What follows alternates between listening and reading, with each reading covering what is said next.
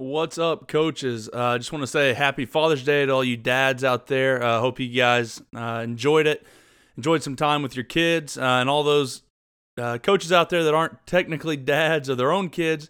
Uh, happy Father's Day to you guys, too. Uh, it's a big deal uh, what a lot of you guys do for the kids that come through our programs that, that need a father figure, that need a dad, that need somebody to show them what a man is supposed to look like. So happy Father's Day to you guys as well.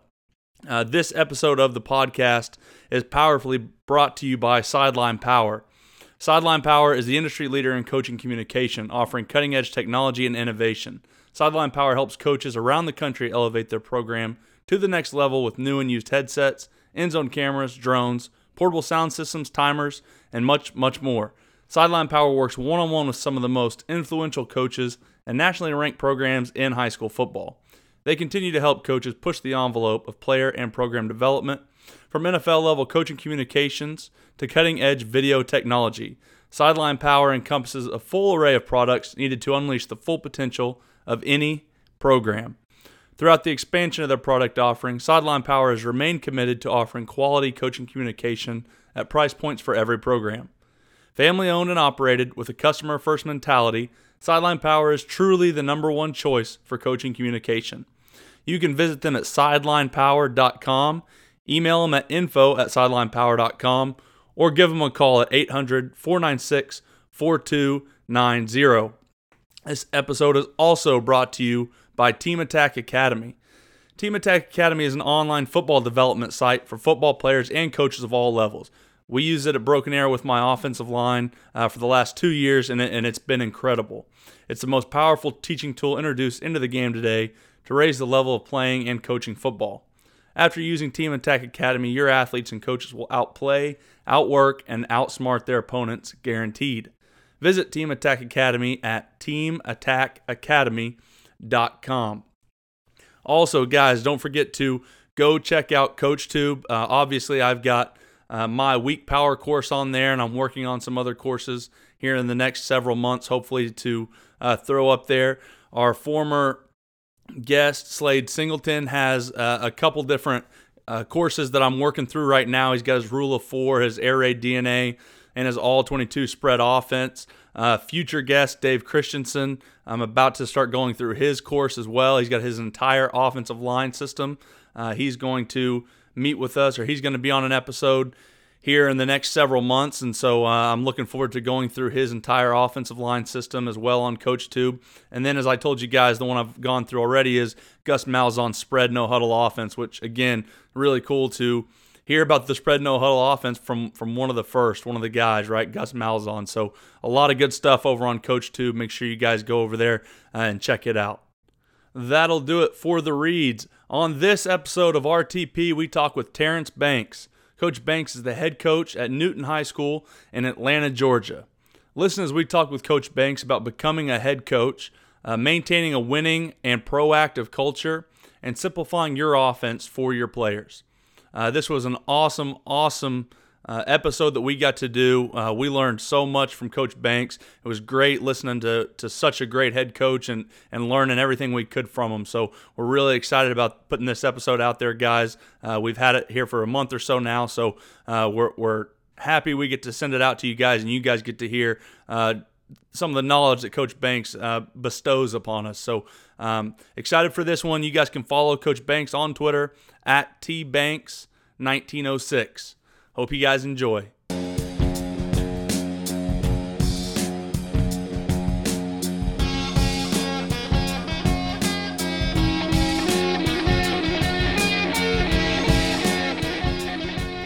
We're excited to talk football with you, but we'll, we'll get it going to uh, try to respect your time a little bit. So um, if you want to, just kind of start off, talk, uh, talk to our listeners a little bit about um, what you're doing now and, and kind of how you got to that point as far as Um, you know, obviously going through uh, your playing days, and then and then now uh, working your way up, and now coaching, um, coaching football.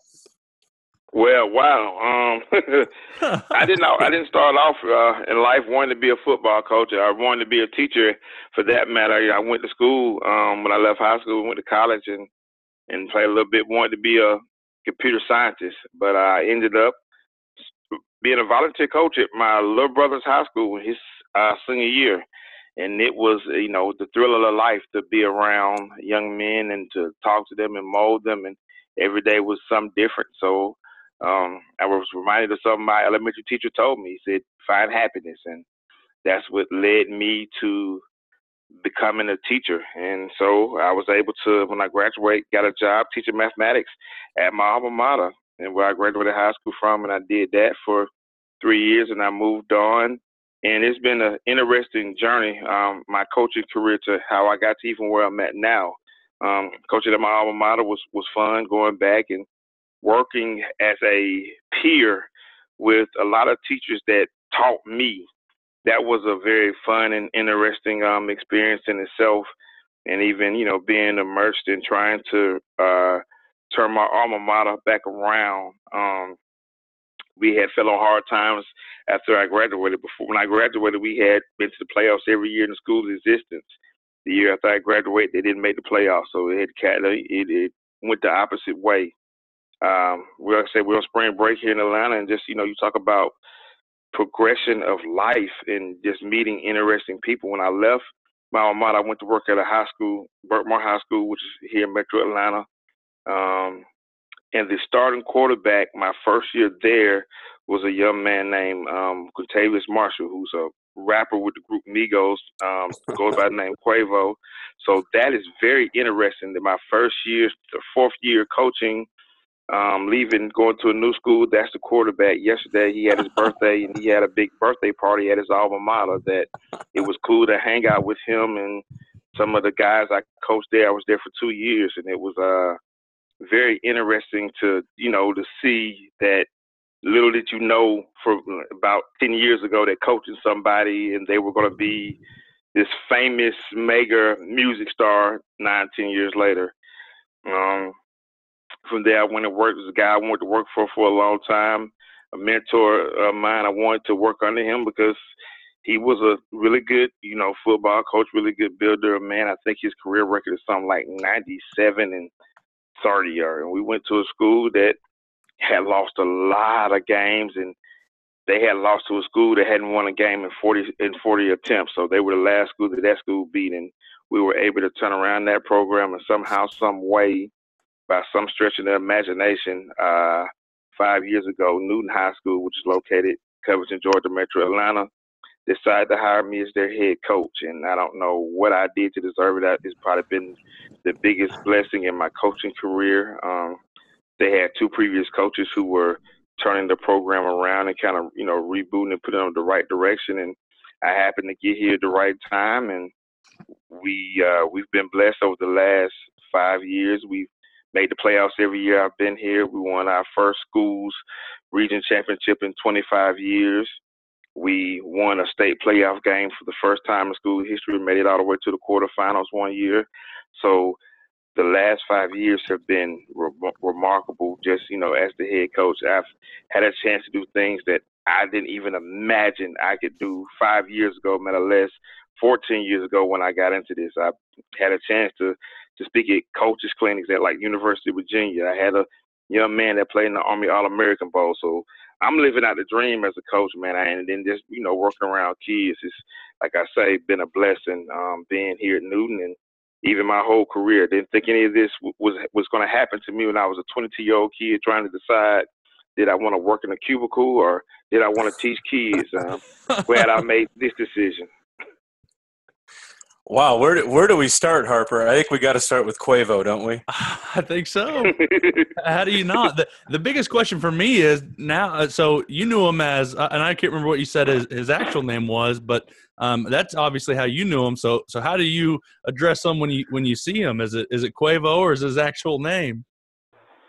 Um, it's, it's Quavo. Um, he, uh, you know, uh, we call him by the nickname he goes by, which is Honcho. So we, uh, when you see him, you, you know, you say Honcho. Like I say, uh, the day at his alma mater yesterday was called Honcho Day. Wow. So, I mean, you, you got to address him. He's a superstar now, so he has to be addressed by proper name. Sure. Now, does he still call you sir, stuff like that too, or coach? Um, it, it was coach. It was, it was, it was Banks. So it was, it was cool. Just to, to, you know, that's fine. He can call, you know, that level of respect is still cool. They're still down to earth guys, so it was it was cool to, to see and, and dap up just all those guys that well, I be knew exciting. From that time. Like you said, to you know go back to to the uh, give back to a school like that to have a whole day uh, for them. That's that's one of the cool things that I think really brings together a a high school is you know and we have a we've had a few nothing like that, but at least a few athletes that have gone on to do some things, and when they come back, I know the kids just. Um, I just love when those when those guys come back and, and appear, and, and it kind of gives them like, okay, yeah, we we can uh, we can go do something with our lives as well. At least at, at my high school. Yeah, I mean, he had a whole seven on seven game, and I'm talking about Ezekiel Elliott, Julio Jones, Josh Norman, and so yeah. You got all these guys, and you know we weren't very good when he was there. And I mean, I think that year we went one and nine. We couldn't stop running water. um, and we couldn't block for him. So, but, you know, but it was fun. Uh, you know, that program had that program had won some games, but then when we got there, they had lost a whole bunch. So they went one and nine that year, and then the following year we ended up going four and six, and and projecting that program back in the in the right direction. But it was fun to be in the atmosphere with those kids, and for those kids who don't usually see a lot of that, because um, in that in that area. Um, The schools around win big. They don't win very much. So uh, just for that to happen to those kids and for him to do that was very big. No, that's super cool. I think it's always awesome when those guys can get back and, and show a lot of those kids hope. I mean, you know, obviously they're not all going to become, you know, mega mega multi-millionaires and things like that, but at least can show them that, hey, man, you, you can you can grow up here and, and a lot of these things can happen for you. It's not all, all bad, you know? Yes. How does it work in the in the Atlanta area? Is it um, obviously is is it a bunch of really big schools? I mean, um, or is it really split up as far as like here in, in Tulsa? I know it's uh, we got pretty much all the same size schools. So it's six A is the biggest in Oklahoma. So for the most part, all the Tulsa schools are all six A. Where I think when I was in Houston, there was a little bit more diverse diversity as far as like there's a couple six A schools in Houston, a couple three A schools, and then honestly, some of the really big ones were the uh, private schools. Well, so um, in Metro Atlanta, it, it depends on the area and the county. So where I grew up at, the, the first schools, they go all the way. We got seven classes now in Georgia. They and, and where I grew up at, you have they got like one seven A schools. Majority of them are six through two A. In the county where I live, um, they're all seven A except for one. So the smaller school in the county I live in is kind of like Tulsa. The smaller school has seventeen hundred kids. So they're pushing seven A. Where I'm at in Newton, um, where I work at in Newton, which is about fifteen, twenty minutes from my house, Newton has, we, so we're the biggest school in our county. We have Newton High School, and we've got twenty-four hundred kids. Then we got a high school with nineteen hundred and another school with fourteen hundred. So it kind of depends on where you're at, but so the perfect example would be in seven A class, we've got forty-eight schools. Out of that forty-eight schools, forty-four of them are located in Metro Atlanta. Gee. So the other four schools not in seven A, they're South Georgia schools. And they are, when I say South Georgia, we play one for not playing them this year, not because I don't want to, but because we found kind of found somebody else to play. They're probably about three and a half hours from us, and they're a seven A school. So um, those three South Georgia schools are, are far away from the Metro Atlanta area. So and um, but we're hoping our reclassification in, in Atlanta, we're stuck somewhere between pushing towards the Texas model and then pushing towards the the Alabama Florida model, which is um, trying to I guess even everybody out and, and not have schools that are. We've got some schools that have one school has four thousand kids in it that. In, our, in two thousand, it's the lowest in seven A. And so they don't want, you know, a school with four thousand playing against a school with fifteen hundred. So sure. That's kind of what our state is having to work on. That, that's interesting. That's crazy. There's, I mean, obviously a ton of people in such a huge city, but that's um that's a lot of, of seven A schools just all in that one same area. Uh, is it is it kind of zoned? Because, again, here in Tulsa, it's kind of wherever you're zoned, that's where you go. There's maybe one magnet school, I think, Booker T. Washington, but for the most part, where you live is, is kind of where you go, where it seemed like in Houston, they, they kind of pick and choose a little bit more. Now, I think they still had to kind of be zoned, but there was a little bit more of a choice in the Houston area. Well, in Atlanta, um, it's more of where you zone, you go. It is some flexibility and leeway in that. That's the, that's the best way of putting it. But for the most part, um, wherever you li- where you live, you have to go. And, and for the most part, most of our schools are huge. But I think, without a shadow of a doubt, you know, people gravitate towards certain schools that have always won and always win it. It, it kind of depends on where you're at. Sure. Now, what are the, Coach? What are the, the big counties there in Atlanta? I know I've I've I've studied a little bit just because of, of recruiting and things like that. Is it is it Gwinnett County? Gwinnett is huge. I, I actually live okay. in Gwinnett. Gwinnett is huge. We okay. play at Newton. We play the Gwinnett County schools in our region, but um, Gwinnett County will probably sign. Oh gosh, they'll probably have thirty-five, forty guys go F B S. Oh yeah, at minimum. At minimum, every signing class. One of the schools in our region, they'll probably have, in this class they got coming up, they got eighty-one seniors coming up. They'll probably have fifteen of those guys go F B S and probably about ten of those guys go Power Five, and I'm probably lowballing it. So, Jeez. And then um, is it? And then what's the other one? Is it, is it Marietta County or Fulton County? Well, Fulton County, and then you have Cobb County. Cobb County has okay, Cobb, yep. a. They have a they have a, a, a big size. Fulton is kind of low in six A, and where I grew up, the DeKalb, which touches Gwinnett, they're probably the the one with the most variation. But they put out put out a lot of a lot of good talent out of the DeKalb County. So the DeKalb, Fulton, Gwinnett is kind of the hub and Cobb of where you. I think every school in the southeast, up north, they all recruit that hotbed of those counties. They're definitely going to stop by there. There's no doubt about it. Uh, one of our former guests, and then also my roommate in, in college, he's actually from, he played at Roswell High School. So I think that's uh, north north of Atlanta a little bit. But yep, North Fulton. Yep. Yeah, he still said he was, he still said he was from Atlanta, though. yeah, it, you know how it is. Goes. We all do. That's we right. all do. If you're in Metro Atlanta, Metro Atlanta is funny because – if you're thirty minutes from downtown, everybody you, you always say you're from Atlanta. You're from Atlanta. You got people that say you got people that start the argument. Well, you're not really from Atlanta. Can you say that? Can you not say that? That whole nine. But uh, that was the same I mean, way in it, Houston. yeah. So it, it depends, you know. And, and what's funny is on a good day, on a good day, for example, I took I, said, I took the boys to Georgia State, which is in downtown Atlanta today, to watch practice. Yep. And so school's out pretty much for the whole Metro Atlanta for spring break. So there was no, almost no traffic. We probably got down there in thirty minutes, thirty, thirty-five minutes. We're in downtown Atlanta. On a normal morning, Jeez. There's no way you're getting downtown in thirty, thirty-five minutes from Newton. No. So it's easy to say you're in Metro Atlanta, but thirty minutes is kind of the time frame everywhere. You say, hey, how long does it take to get somewhere? thirty minutes. you know, it's thirty that's minutes almost at least. The base. Yeah, that's almost the base minimum. Wow. Yeah, that, that's right. Um, Well, th- that's kind of interesting to me, you know, being, I would assume, some, somewhere close to Georgia Tech. That was always, when I was growing up, that was, you know, kind of where I wanted to go out of high school. I wanted to go to Georgia Tech. Obviously, wasn't good enough to do that, but it was always interesting to me. So I, I don't know what kind of offense you guys do run, but is there some is there some things that you can take from that offense? Is there do you guys still visit Georgia Tech, or is it so, um, you know, one way offensively that there's not a whole lot to gain from that? From going to Georgia Tech and, and studying from those guys?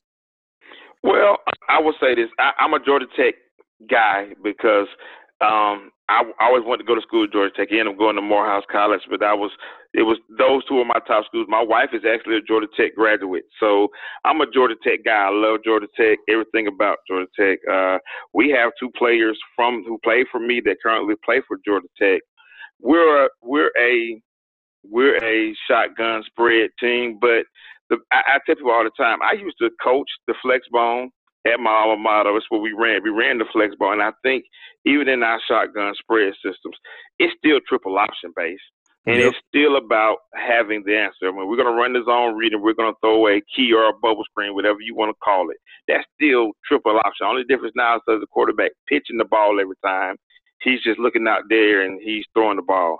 And so it's still the same principles. I'm I'm a mathematics guy by trade. And so to me, the easiest way to, to, to play offensive football is to count numbers. It's real simple. If you got an advantage, you go there. And so, you know, to, to me, that makes the most sense. I could be wrong, but I, I, I, it's always good to go and watch. I think it's certain things from their practice that you can learn, even though they're triple option based. Yeah, I think that's one of the mistakes, and we've we've had, you know, a, a ton of guests on. The the big mistake you make is you try to go to some of these places and and you you're just making it scheme based. You know, the, the cool stuff you pick up is always going to be a, a coaching cue, you know, or a, a drill or two, or how do they outline practice, or how are they getting their younger guys reps. I mean, to me, that's always kind of the gold you get. So, you know, it, it wouldn't matter to me if they were running the double wing offense. I'd probably be able to pick something up from it. And I definitely think you're right. As you get into to this phase of the game and you spread it out to the other coaches about how do they practice, what do they do, what are their peers, do you understand why they do it that way, is it a drill? And, for example, Georgia Tech blocks a lot with wide receivers. So when I go to Georgia yeah. Tech, I go watch the receivers because uh, if you can't, you know, if you can't block, you're not going to play receiver in the spread. Or if that coach plays you, then he really shouldn't be playing you because we're going to throw – the bubble key screen, the now screen a hundred times a game. So if you can't block it, block, you don't touch the rock. So I think that's, I think coaches, you can always learn when you go visit somebody. You just have to know and be available to what's out there and what you're looking for. Are there a lot of teams that run the uh, flexbone around uh, Atlanta because of the Georgia Tech influence? Because I know um, we had um, one of my buddies on that he went to Pitt State, and, you know, they were, I think they were, what, two-back veer, I think. Um, but then also all the schools around Pittsburgh State were running the same thing. So is there a big influence of that around Atlanta, or is it, um, you know, mostly spread kind of like you see in a lot of the, the southern uh, states? Mostly spread, everybody. Um, I And I think he's a great coach. So I think Tony Franklin kind of, you know, solidified this whole area. Sure. With the with the spread, that kind of caught on, and then you had disciples of Tony that worked here, Matt Moore, um, guy named Bob Spire who came from Kentucky who worked with him and, and brought that to Metro Atlanta. And so everybody around Metro Atlanta, Rush Prost is here now in Georgia. Everybody around here now is pretty much spread. I mean, you get some that are wing T elements, but now they're even in the gun. So the Georgia Tech offense as a whole, the flexbone, triple option, there are a few schools that run it, you see it, but it's most of the time that's that's not what you see. You're gonna see some type of spread formation um, that's kind of prevalent now for most people here in Metro Atlanta. Coach, you talked about how much, you know, you're a mathematics guy by trade, so obviously, um, and I'm sure you wouldn't say this about yourself, but obviously, you know, a very intelligent person, very cerebral, I'm sure. Um, so one of the things I kind of noticed that that seems to be the most difficult for these coaches, so I'm really interested to see how you how you helped yourself do this, is someone that is really cerebral and incredibly intelligent is to be able to get their kids to learn what they want them to learn, because sometimes it's seems so easy to a uh, cerebral coach to to um, to them, where it may be a little more difficult to some of their kids that, that aren't up to that level. So d- did you kind of notice that as you first started coaching? And then what are some things that you did to not necessarily water it down, but try to get it to communicated to kids that maybe don't get it as quickly or see it as well as you do?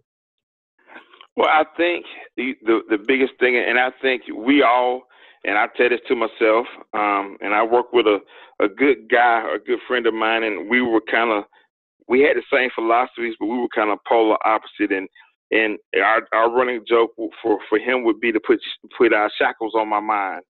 And then my running joke to him would to be to be more aggressive. So you have to, you know, get things into a manner to where you can actually follow the KISS philosophy and get your kids to understand. And and I think the biggest thing that you do is making it simple for them to learn and then involving them in the process. And, and then the, the biggest question is why. And so, you know, I, I, I, you know, when you're, I mean, you can go back to even when you just having a group position meeting, how you present stuff in your classroom. I think everything goes back to that as teachers. You have to ask yourself, how do you get your kids to, to understand things? If you've got a smart board in your classroom and you use eight different colors to do a math problem, why don't you draw up your plays in eight different colors? In, in, in the sense mm-hmm. of why don't you draw up what you're doing as far as how they're blocking and who they're blocking. I understand the difference between the blocks and, and the halo and, and the things of that nature and, and, and the hard that you, you have to understand it that way. Use video to show the kids um, what you're doing. We use a lot of video. Once you once you got clips, show the kids the clips, show them the play, diagram them. We I do, you know, talk about moving into the twenty-first century with stuff. And my defensive coordinator, I love him. He's a he's a very detailed guy.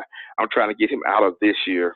Um, giving out scouting reports on, on paper, and I yes. we went, I would I would screencast, so I screencast everything. Yep. I'm like, our kids are visual; they listen, they watch. You got to do things of that nature. So I think that's a, a, a you know a big way to, to do it, and and I think it, with anything, it's it's okay to, you know, we got it. I got into this whole craze of when I was first getting into it, I wanted to go fast, fast, fast, fast, fast, fast, fast. Well. I, you know, I, when people ask me, for example, what offense we run, I always say that we're a no-huddle spread team. And I always tell people I intentionally leave out the word tempo because mm-hmm. we really don't go fast. There are periods, but we don't, we're not fast every play. That's it's not our parameter. That, that used to be we just go fast enough, we'll tire them out. You, you learn through experience, and so it has to be times where you slow down and teach kids things, and then you speed it up, and you're trying to get them to understand the time and the place for everything. So I think anything that you can do to, to reach your kids. I mean, I, I carry my iPad with me. The kids ask me why I'm not the cool coach with the iPhone and I have a Galaxy Note because I said I got this this pen where I can just draw stuff for you guys in different colors. Better they believe think it. It's stupid. They think it's stupid, but I think it's the best thing in the world. So, um, you know, things of that nature I think are, you know, are important. You carry that around at practice? Oh, I do. But I, I'm gonna tell you what I, I like better, and I would encourage this for any coach that could. I'm still kind of old school in that regard, in the sense of um, I've got to do a better job of it. Which I, I like to take notes on a little notepad hmm. and yep. scribble them down. But if we got to draw something up, I will definitely draw something up there.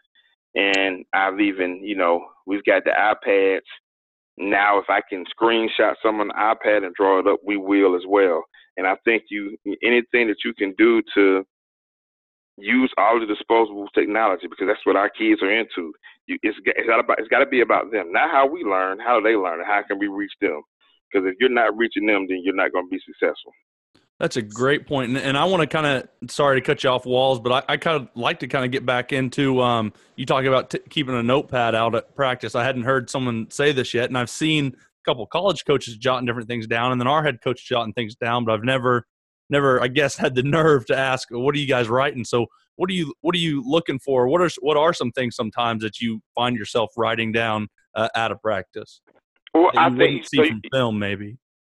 Right. Well, I say, well, not even see. We we forget, we forget stuff, and you yep. forget the moment and, and how it made you feel and why you felt that way. So I so like for during the we get ready to do spring football, and I've when I got new notepads. Well, I, I want to write down everything. I, I'm trying to.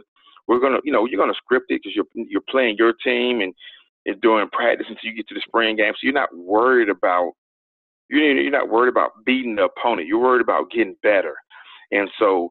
Every little note that comes to mind, we didn't do this right, we didn't do that right, or coach taught this, why? We were running this coverage, this play, why? Why didn't he check this?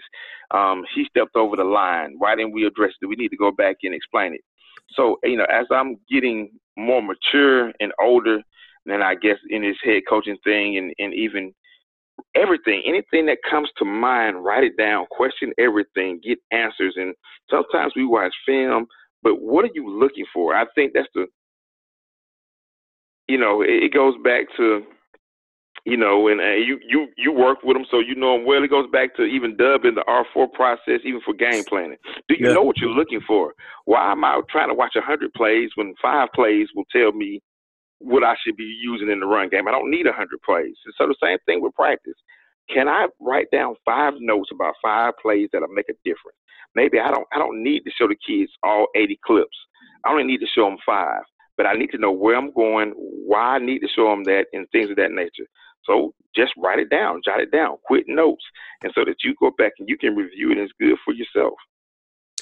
I I couldn't agree more. I think, uh, you know, a lot of times, too, at the at the end of practice, you know, it, it goes back to, you know, am I just kind of acting on default or acting on discipline? I think we had a guy on, and I've been getting into the to the Kite brothers, or the, you know, the Brian Kite and them Focus Three, and they're talking about, you know, are you just responding, or do you actually have some discipline? And to me, when you're taking notes, you're being disciplined. So when I talk to the kids, I maybe have three, four, five points that I can talk to them about in practice and stuff that we need to get corrected, because I'm going to forget it. Um, another coach that I studied, Don Meyer, who actually coached up in, in South Dakota. He's a basketball coach, a really, really good basketball coach. He used to carry around a tape recorder, and he would actually say his notes into it. So it'd be the same thing. He'd see something happen during a game, and he'd just say a couple quick notes. Hey, our, our post player is too high on this play or whatever. And you click it off. And I think, you know, I, I kind of just got into the habit too of, of just carrying around a pen at all times. And if I'm writing stuff either on, you know, my play sheet, my, my call sheet, and it's always stuff that you can kind of go back to. Um, I, I think it's it's an invaluable period too. And the last thing I'll say is is a guy like Coach Frost, you know, they do those fast, fast, fast tempo periods, and then they'd have a five-minute slowdown where they'd actually go back and make corrections. And that's where you could go back and look at those notes too. So I think I think you make some great points there, Coach. I, I couldn't agree more, man. You know, it's something we didn't do, and, and I'm I'm asking myself, how do we get back to it? Um, Bronco Mendenhall at U V A, they do they do something that, and I'm sure other schools do it, but I saw it from him. And you know, now that I'm getting back into it, and you talk about acting acting on discipline, is he? You talk about being a total classroom teacher. So at, mm-hmm. if you're a classroom teacher, you all know this whole in education, we're supposed to to after we give our ticket out the door, we're supposed to, if we can, go back and wrap up and see if our kids missed anything that needs to be taught. During their spring practice, during beginning of the season, they go back to individual or group the last five minutes of practice. And that's if I wrote down my notes. Yeah. Hey, this didn't look right. The wide receivers ran every slant wrong after what I taught. Why am I going to wait till tomorrow to do it? So they cut down five minutes and they kind of group up and say after team and say, all right, what do we need to fix that happened today right now that we can talk about before we let them go home? And then we can reinforce it on film. And so Um, I'm putting that out there, not because we did a good enough job of it. Like with anything, we, we, we, I'm like any other coach. We get, let's run five more plays. And, you know, we kind of got to start doing that to yeah. to get back to, let's fix the, the small things. And then the five more plays will take care of itself. Well, Coach, you said you were um, kind of shocked, or you acted like, you know, you didn't expect to get that first head coaching job that you got. Um, what made you decide, hey, this is, I kind of want to put in for this job. I want to be a head coach. And then what are some of the things that uh, maybe you learned those first few years that, that you weren't prepared for, or that you were like, oh, I, I didn't even think this would be an issue, or, or whatever? Well, I, I knew I wanted to be a head coach. I, I just, I went to, and I did this intentionally. I went to work for, like I say, my mentor, the guy who I would say, you know, I, I, I learned a lot from coaching from. On that staff we had, I worked at a school named Duluth High School under a man named Corey Jarvis, and we went four and six for three years. Now, to a lot of people, that won't sound like much, but when you realize that Duluth has not been four and six since we left, or they hadn't been four and six ten years before he got there, you'll understand what an accomplishment it was to go four and six for three years. And the state champion, the state champion came out of our region all three years. So we had to play against, um, I guess, the biggest name, well, Alvin Kamara and Lorenzo Carter. They were both on the high school team. That was our rival high school. Um, we never beat them, but they won state two years in a row.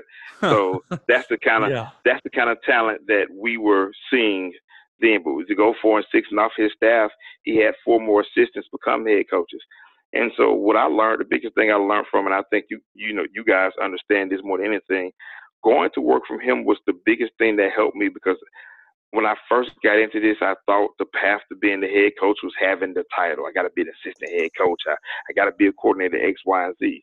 Well, I, I was a passing game coordinator, wide receiver. And I mean, yeah, me and the O C did everything together, but it wasn't about titles. It was about learning and being around men who were very authentic in how they did stuff. So when I got to Newton, Newton was on the cusp. They had just went five and six. Yeah, I know they had a lot of guys interested in the job. I didn't know how good Newton could be when I got there. They had had some guys, and we do. We got some former players over the last five years who are in the league. I got two coaches on my staff who graduated with the previous head coach who played big-time college football. And so I was like, well, this will be a good job. We'll be decent every year. They're starting to make the playoffs. Um, hopefully it'll, it'll build. We'll put a few kids into college, yada, yada, yada, yada, yada, yada.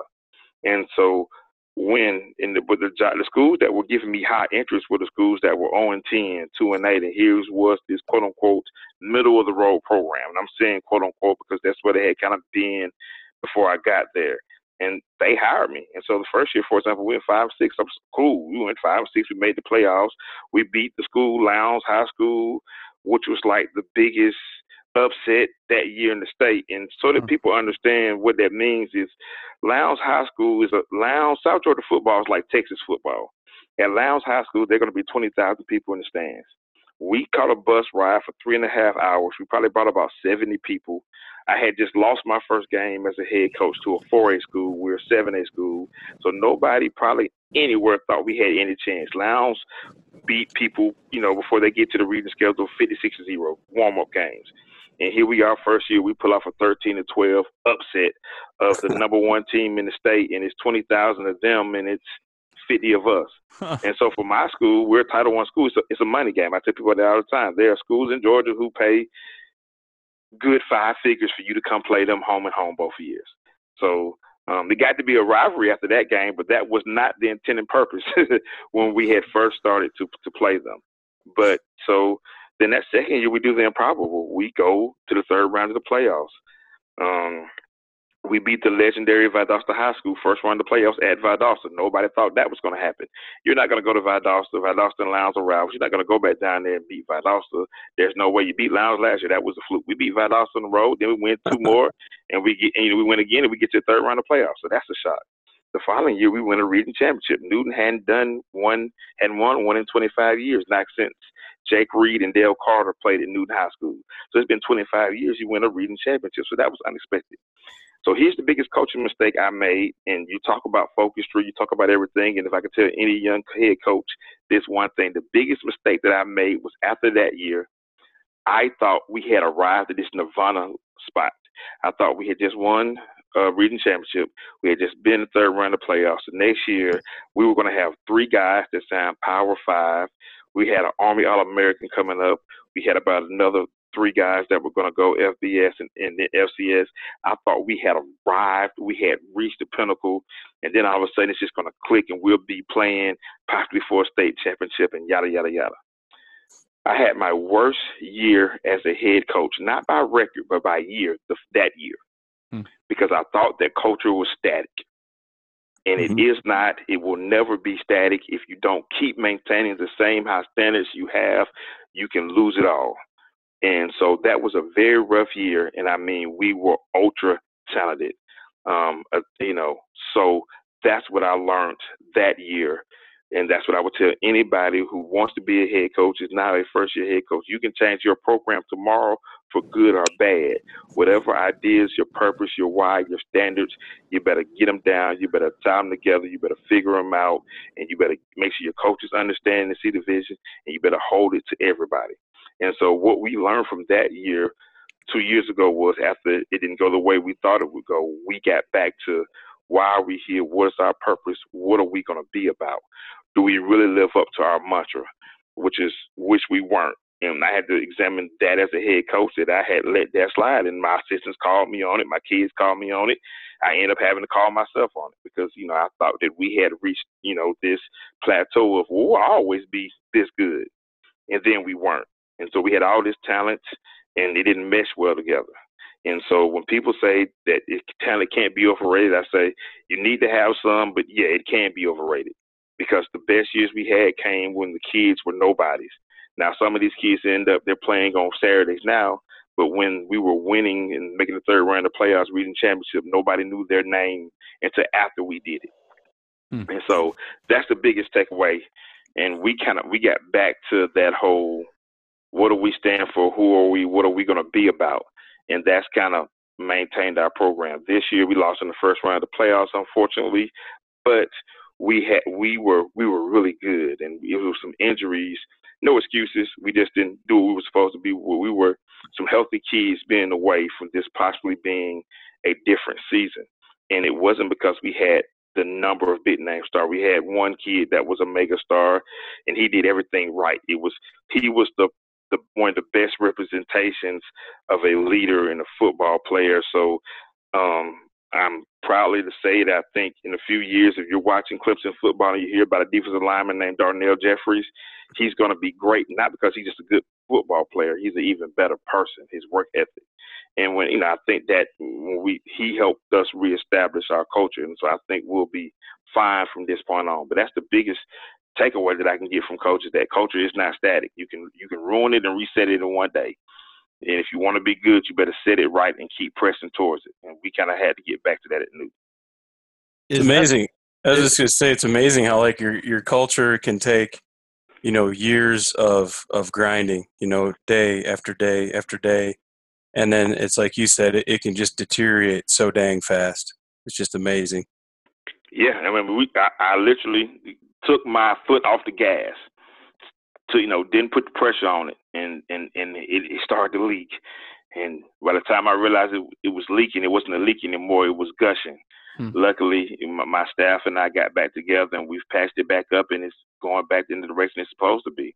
But it, it can, something you can build, and it can completely go away in, in one day, uh, one year. It can go sliding back the other way fast. Your, your defensive lineman that you talked about, your young kid, um, It, is it something that, you know, you talked about how good of a leader is, he, he does the right things. Is that, obviously it's a little bit of both, but is that just something that's, that's innate in the kid, or is that something that you guys have really, you noticed how good he was going to be and you work with all your kids, but is that something that you really uh, stressed upon him, was to be a good leader and, and try to build that into him? Or is that just kind of something that he came in with, um, you know, from his parents and from his, his bloodline? I think it's, I think it's both. You know, we've, I've been, you know, it's, so when I got to Newton, like I said, Newton had had guys that had went off and played college ball, but I had a, I had a Division One football coach tell me that there was no more talent left at Newton, that um, it would be a while, he thought, before wow. we would have Division One talent. So he was a, one of the schools that produces a lot of D one talent. He was at that school, and he said, "Coach, I'm looking through the books, and I don't see any of your guys, even by size, such and such, whatever. And so, look, I'll come see you next year. You just got there. Really figure out what you got, and I'll come back." And so he didn't even stop by my school. He was fifteen minutes away. He didn't even come by. Wow. That stuck with me. That stuck with me heavy my first year. So with one of my assistants, who basically he's my – recruiting coordinator, strength conditioning guy. He's about, he works extremely hard. He has a lot of type. He works extremely hard. We came up kind of, we kind of started branding our kids and, and giving them a mindset. And so, and you, you just have to make sure you keep your, your kids humble. And so, like, if you would go on Twitter right now and, and do the hashtag Newton Boys, that's what we call our boys, our alumni, the guys who played for us, the whole nine. And, and so after that, it was kind of a calling card. And I, and I told the kids, I said, "Guys, look, we got to do something different, because there's some college coaches who don't believe that you're going to go.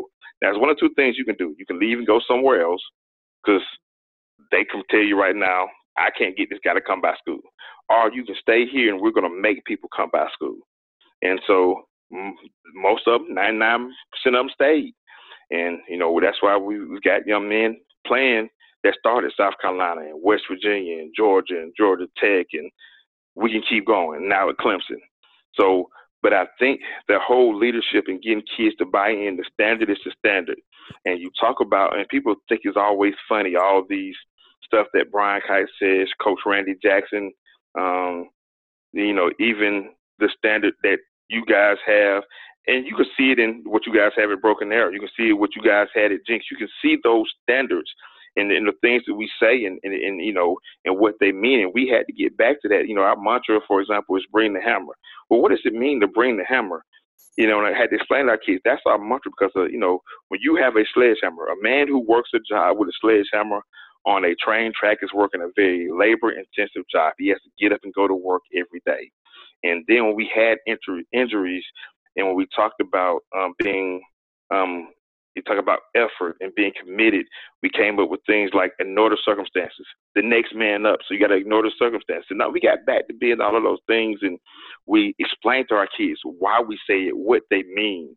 And it put us on a projection path. This kid was already a good kid. He was already doing the right things, but it even exploded. Like the best example I can say about him was he's graduating from high school two days in December because he was an early enrollee.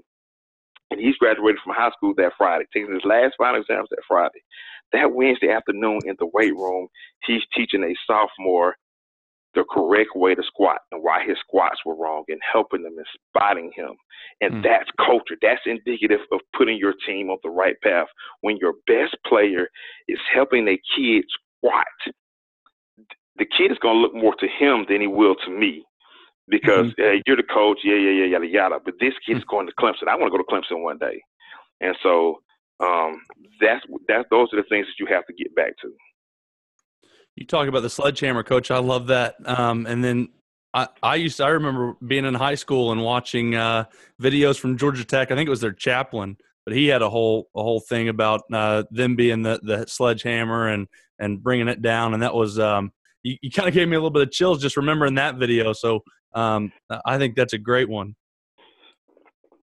Yeah, and I mean it, it ties into you know everything, and that, and I, you know it's it's a we're, we're we haven't reached nirvana. It's a, it's a yet at Newton, but we understand that. But for the most part, is you see a lot of you know we have a lot of good things happening, and that's because of even uh, the culture will carry us farther. You know, it's and you and you guys understand what I'm talking about, and and, and the players. Even more important than what you run on offense, defense, and special teams. And, you know, every year I do it now at our banquet. I have kids. I said any kid in our program for last – been able to do it for the last two years, uh, three years, so that's been kind of cool. I say if Newton has missed the playoffs any year you've been in high school, stand up. No kid stands up. So now when I first got to Newton, we talked about the importance of making the playoffs. Trying to host the first round playoffs at home. We don't even mention that anymore hmm. because it's, it's it's a new standard. We know we expect to get there. Now we've got to get back out. So, you know, what I did, because we hadn't been at the first round of playoffs the last two years, I went and got the, the, the region champion and the region runner-up trophy out the trophy case and took them, took them to morning weight training. And I had each kid hold it and look at it and pass it around. That's awesome. I, I just think, I mean, Co- Coach, when you when you talk about your, your kids, and I know you, just just knowing you, kind of, you know, talking to you and knowing you through Twitter, I know you're a, a guy that, that likes to kind of be on the cutting edge and, and wants to learn different things. Uh, you know, what are, what are some characteristics you yourself, you know, you kind of want to model for your kids, and what are some things that, that maybe you're telling them to, to kind of set the tone for that culture? Because honestly, it's hard to lead if if you're not practicing what you preach. Well, you know, the biggest thing, wow, and, and so I don't, I hope he doesn't listen to this, I'm sure he won't, but as far as that, my father, my father is a retired lieutenant colonel in the Air Force, so he was a disciplined guy. He was, um, his language wasn't always the best when I was growing up towards us when he wanted us to do things, and he was a very stern disciplinarian, and that's how I was raised, and when I first became a coach, I was a lot like that. Now I'm not as much. Um, I believe that, and, and, and I, I truly believe in the fact that coaches, our job is to love our players. That's mm-hmm. the number one thing we do. And so even you get to, I'm about to get a little P J Flecky, since that's even a word. We we have defined at Newton what love means. And if you were to ask any of my kids, they would say that love means sacrifice. So what are you sacrificing to show love? And so, and and so I want my kids – my job is to love my kids. My kids' job is to love each other. So we show them sacrifice. So even to the point of where today is spring break, and it's me and two other coaches taking twelve kids to watch football practice, because on spring break doesn't matter. I love those kids. And so I've got to sacrifice some of my time, put the seven-year-old in the car, and he's got to come watch football practice, because that may be the only chance they get in the near future to go see a college practice. So you have to do those things. And you have to you have to, to model that in, in what you do. And even still, I, I take it all the time. One thing that I've been doing this year, I made a commitment to myself to to read twelve books this offseason, this this year, not offseason, this this whole year. Nice. And I'm going into book number six. Actually, I'm kind. I've, I've cheated. I've read two football books. I didn't really want to read two football books, but I did. I cheated. Um, I read the Cody Alexander um, four two five book, which was cool because I'm an offensive guy. But it's yep. definitely great to know how they're thinking, because if you don't know how, I used to be a people all the time. I used to be a defensive coordinator. So if you don't know how the other side of the ball is thinking, you're doing yourself a disservice. Mm-hmm. And then um, my plan was to read another book, and then here comes Stub with Adapt or Die. And so about that, I read it in a day. So it would, so that didn't really take that didn't really take any long. So um, I read so, that one in a day, and now I can move on to something else starting with spring break. But we so always tell our kids to. That one's worth it. I just got it in the mail today, so I, it was a good purchase. Yes, yes. So we always tell our kids to get better in the off season. So we as coaches have to get better. And Amen. The number one thing you can do that outside of scheme is reading. Yes, yeah, spend time on scheme, but get read, read books, get better. And just don't read football books. Read books about leadership and culture, because ultimately if you, and it, and it sounds crazy, but I, I really believe it's this simple. If you're willing to do what other teams talk about and don't do, you're going to be successful. That. that doesn't mean that you're going to win a state championship this year, next year, the year after next. No, it means successful, define successful. And I don't, you know, we're going to win one at Newton because I believe that. And so some people say, well, Coach, you're talking crazy. But no, I believe that. I don't know when it's going to be, but I do know this. And I said it when I got the job. Somewhere along the line, I stopped believing it. So I had to just stop believing. I got focused off of it. And I said, and I said this when I got the job, hey, our goal here is to make the playoffs every year. Eventually, you're going to have a year where you're going to make that run. Well, we keep making the playoffs. And eventually, we're going to have a year where we get back to the third round of playoffs, then the fourth round, and then the state championship game. You just got to keep your culture going. And so that's kind of been the, the thing that I think as coaches you got to give to your kids. You want your kids to lift weights, get higher G P As, get stronger, learn more. What are you doing? Are you doing the same thing? You talk about reading uh, a bunch of books, Coach. I was listening to a podcast, and that's kind of what got us into um, – we partner with Audible, which is like a, um, you know, um, whatever, audiobooks.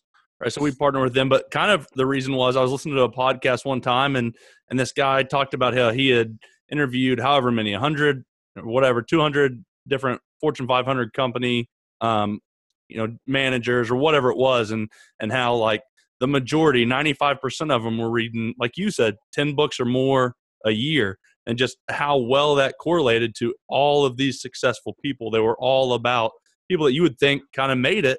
Right, but they were still reading, still trying to learn even more. So that was kind of a, a big eye opener for me. Yeah, and I mean that's you know that's kind of where I'm at. Even with you know what I'm kind of been doing on Twitter now with the daily clinics, I, I ask those questions so I can learn from guys. I think you know Twitter might be the biggest free professional development for anybody. Whether you're a coach, whether you, you know, I'm a math teacher and I and I still learn math. We have professional development on it. I think it's it can be used for so many things, and even still with reading, you can learn. You never stop learning, and even if you think it's not useful today, it'll come back up into your mind, and bam, you know, it's useful. It's like it's so much good stuff that I can't, you know, your you guys' podcast, the stuff that Keith Gabrowski is doing, Run Making, I can't even keep up with all of the good stuff that's out. So, and I, but I think you know, you can pick, you can pick one or two tidbits up. It can change um, any everything and make you better, and, and you'll get the tidbits you need along the way. So, well, Coach, when you're looking to to hire. You know, certain coaches, I'm sure you've hired a few different coaches throughout your time as being a head coach. Um, what are some things that you look at when you're hiring coaches? Because it does sound like you are so involved in, obviously, you know, a ton of football, but also about, you know, the leadership qualities behind your, your athletes. So I'm sure you are uh, with your coaches as well. So what are some things that you're looking at or some questions you ask maybe to these coaches that interview for jobs on your staff? Well, I, I think you have to find a couple things. You have to find out A, how what that guy's passion really is, and you can ask several different questions through that. I think you need to make sure, need to understand, is he willing to sacrifice for for your for your program, not for you, for the kids, because that to that to us equals love. Um, mm-hmm. If he's not, so you can find that out by understanding, hey, tell me about your family. What are some things you do with your family? You know, things of that nature. How do you spend your time? And then you gotta, you have to, you can, to me, you can hear the hunger and passion in somebody's voice. And I think, you know, you need guys that have a balance between wanting to be Chiefs, but also are good Indians. And so, I, and I, we've hired, you know, I've had some coaches who, I like it when a coach brings me something new and different. No, we may not run that because that doesn't fit us.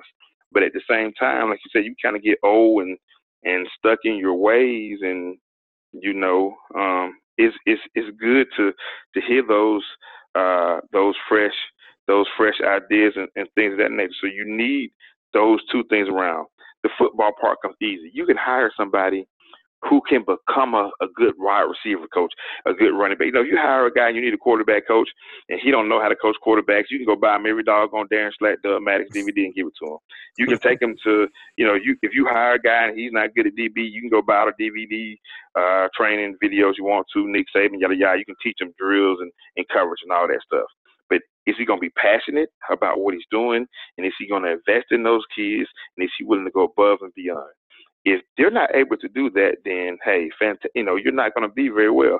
If you're in, if you're, you know, if you're in, in Nebraska and you need to be a better O-line coach, then hey, you can go visit Nebraska and figure that out. If you're in Oklahoma and if you're Oklahoma, you want to run the spread. Well, guess what? Everybody's running the spread. You can go to Southwest Oklahoma.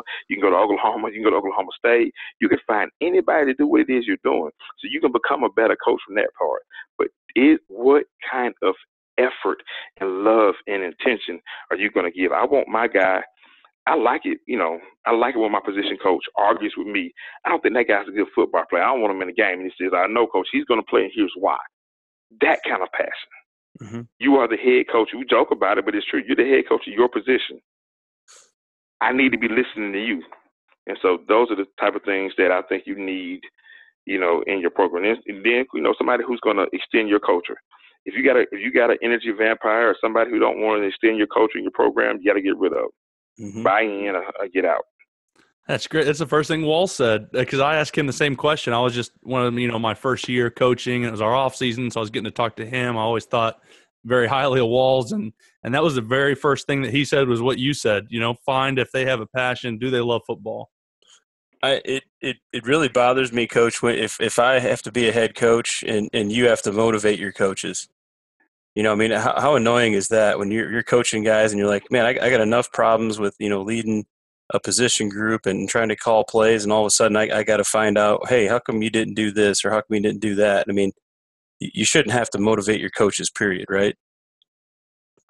Right, and I, you know, this, this, it's, it's funny that you say that, because one of the things that we believe in, and we said over here at Newton, is we say uh, protect the end, and what that means is that nobody is more important than the end. That's me, that's the assistants, that's the players, even the ones that become big time. Because at the end of the day, if I leave Newton tomorrow and somebody else is coming in, Newton is still going to be there. That's the pride that we talk about. Pride mm-hmm. means to protect the end. And so if I got to to convince a coach to have pride in his position, it's a problem. And then, you know, for us, commitment means going one and no every day. And we can't have that. And then, of course, you like we also you can't coach effort. We have a, for example, if you were to go on Twitter right now, um, we have a loaf policy. And I'm sure you guys do. We have a loaf policy at Newton. And the loaf policy is not just for players. It's for coaches. That's right. Me. And there's, there's some things that for, it, you know, and people will laugh and say this should never happen, but I know it's happened somewhere. At Newton, you're not coaches are not allowed to answer the phone on the practice field. If it's a emergency, awesome. You got to get off the field to answer the phone. If not, you're loafing, because when you step in between them white lines, you're just like the kids. Your devoted effort has to be one hundred percent to that. Yeah. How how can you how can you possibly hold? I mean, think think of the military. All right, your dad was a military guy. You're a Navy SEAL. If all of a sudden, you know, the the general or the, the head of the entire brigade has a different standard than everybody else. He just changed the entire standard. So, I mean, for, for a coach to, to not want to better himself and to not want to, to, to be improving himself, as, as you'd said a few minutes ago, I mean, to me, it just baffles me, because that'll be the same coach that sits in the weight room and he'll complain about a kid not working hard you know, that kid just doesn't lift very hard. And I'm like, you don't work very hard. You've been here one day this week, right? And then now you're in here bagging on kids. It, it just bothers the heck out of me because it's a simple fix, but some of those guys just can't see it. It's it's it's brutal. Yeah, and, and I think that's you know that's that's that's amazing, and you have to you have to as the head coach, I got to coach. You do have to coach your coach's son, but effort and intent can't be one of those things. You have to make sure that you get them heavily involved um, in your culture. And so, well, Coach, we're we're kind of winding down on, on one hour, so this has been uh, amazing. But um, mm-hmm. kind of the last question I I, I end every. every um, interview, if you will, with is if you're watching an offensive line play, you know, someone else's offensive line, and, and you're watching them, what's some things they'd be doing that would make you think really highly of their offensive line coach? Well, I think the communication between the offensive linemen, and I, and I think that's big. When you watch offensive linemen, how do they communicate to each other when they're, when they're working? How do they treat each other? How do they you know, drill work. So if I'm going to, if I'm coming to watch you guys play and I'm there to scout you and I'm there pregame, how do your kids, how do your offensive linemen come out the locker room? Do half of them come out, come out with the jersey high and the shoulder pads not tucked? Do they all walk out looking uniform when they get to the line? What do they do when you're watching the game? What's the communication like? You know, If uh, if, the, if somebody's running a three four and that guy walks up, how does the left tackle communicate to the left guard about what's going on when the quarterback makes the check? Those things. More importantly, when your running back is running fi- is running downfield, what are your offensive linemen doing? Are they running downfield to look for that extra block? Do they help them up? Things of that nature. Anytime you're watching somebody's offensive line, you, you're watching for that because you can spot out. Don't, you know, you're always looking to see what's the weak link. How can you, you know, how can you maybe get into something? But when they're cohesive in a unit, it makes it, it makes it hard. So I think what is even the, we talk, we've been saying this all the last hour, what is the culture? What is the behavior of your offensive line? How do they behave together? How do they behave when you're speaking to them? How do they behave when you, definitely when you're not speaking to them? That says a lot about that unit. Love it. Coach, man, I, I could sit here and talk with you for, for two hours. This is uh, some great stuff. I'm I'm getting fired up. I need to get a get on a plane and come down to Atlanta, and let's let's go to the uh, to the end. I wanna I wanna learn some more ball from you, man. Appreciate you coming on. It needs to be the other way, man. I need to I need to come out to to, to Oklahoma and Texas, and and you know, and it's amazement. I mean, you you don't know this, and I'm sure that I, I you guys. Uh, what's the channel out there? I think it's Cox T V. You guys have. Yep. When I'm at home on a Friday night and we have a bye week, or even when they record them and they do the games of the week, um, I go back and watch them. Man, I, I love when um, I, when I love it when Broken Arrow plays Jinx. I will when they record that game and Cox puts it up on, on demand.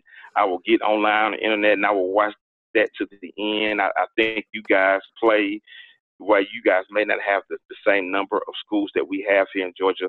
And, you know, Texas is still, I think all the time, I, Georgia football is just as good as Texas. Texas, the rabidness of the fans is a lot better. But mm-hmm. I think Oklahoma is in that next tier. And it's just the number of schools that I think what people don't think of. But, you know, when you watch those games, the passion from the coaches, from the kids, the crowd, I, that's, that's, you know, that's kind of my – My, you know, I, I'm telling everybody this, so not everybody would do it, but that's one of my guilty pleasures. Um, is is getting on Cox and, and watching the games on the internet that they've recorded and, and just watching them because I, I learn new stuff from you guys. I'm a football junkie. I don't. That's all I do. So um, you, can, you can learn stuff that way. So I probably need to come out there. I probably could, you know, visit three or four schools and, and bring home notebooks full of information. Well, it's always going to be an open invite, man. I'm I'm telling you, we uh, we're able to kind of sniff out the football junkies, and I've followed you on Twitter for a long time, and I know I know we've had some some interactions. I know you always put up some good stuff, and you've always been a, a really good thinker of the game, and you ask really good questions. So it was it was kind of a no brainer to have you on. But anytime you need any film, man, or you want to sit down and talk ball, let's do it. I'm all for it. Yes, sir. That works for me. And that's going to do it for this episode of R T P. We want to again thank all of our sponsors. You guys make sure and go check them out. Help grow our community by telling other coaches about Run the Power. And if you enjoy Running the Power, go get your shirt, long sleeve, or hoodie at run the power dot com. Also, if you have any topics or any questions you would like for us to discuss in the next podcast, simply rate our podcast and then leave a comment in the write a review section of the podcast app. This will help our podcast rating, as well as it'll allow us to answer the questions you all want answered. Make sure and go check out our blog at run the power dot com. Follow me on Twitter at Harper underscore Coach and Coach Walls at Coach Brady Walls. Run the Power now also has its own Twitter and Instagram, and you can find that at Run the Power. Hope you guys enjoyed this one. Talk to you soon.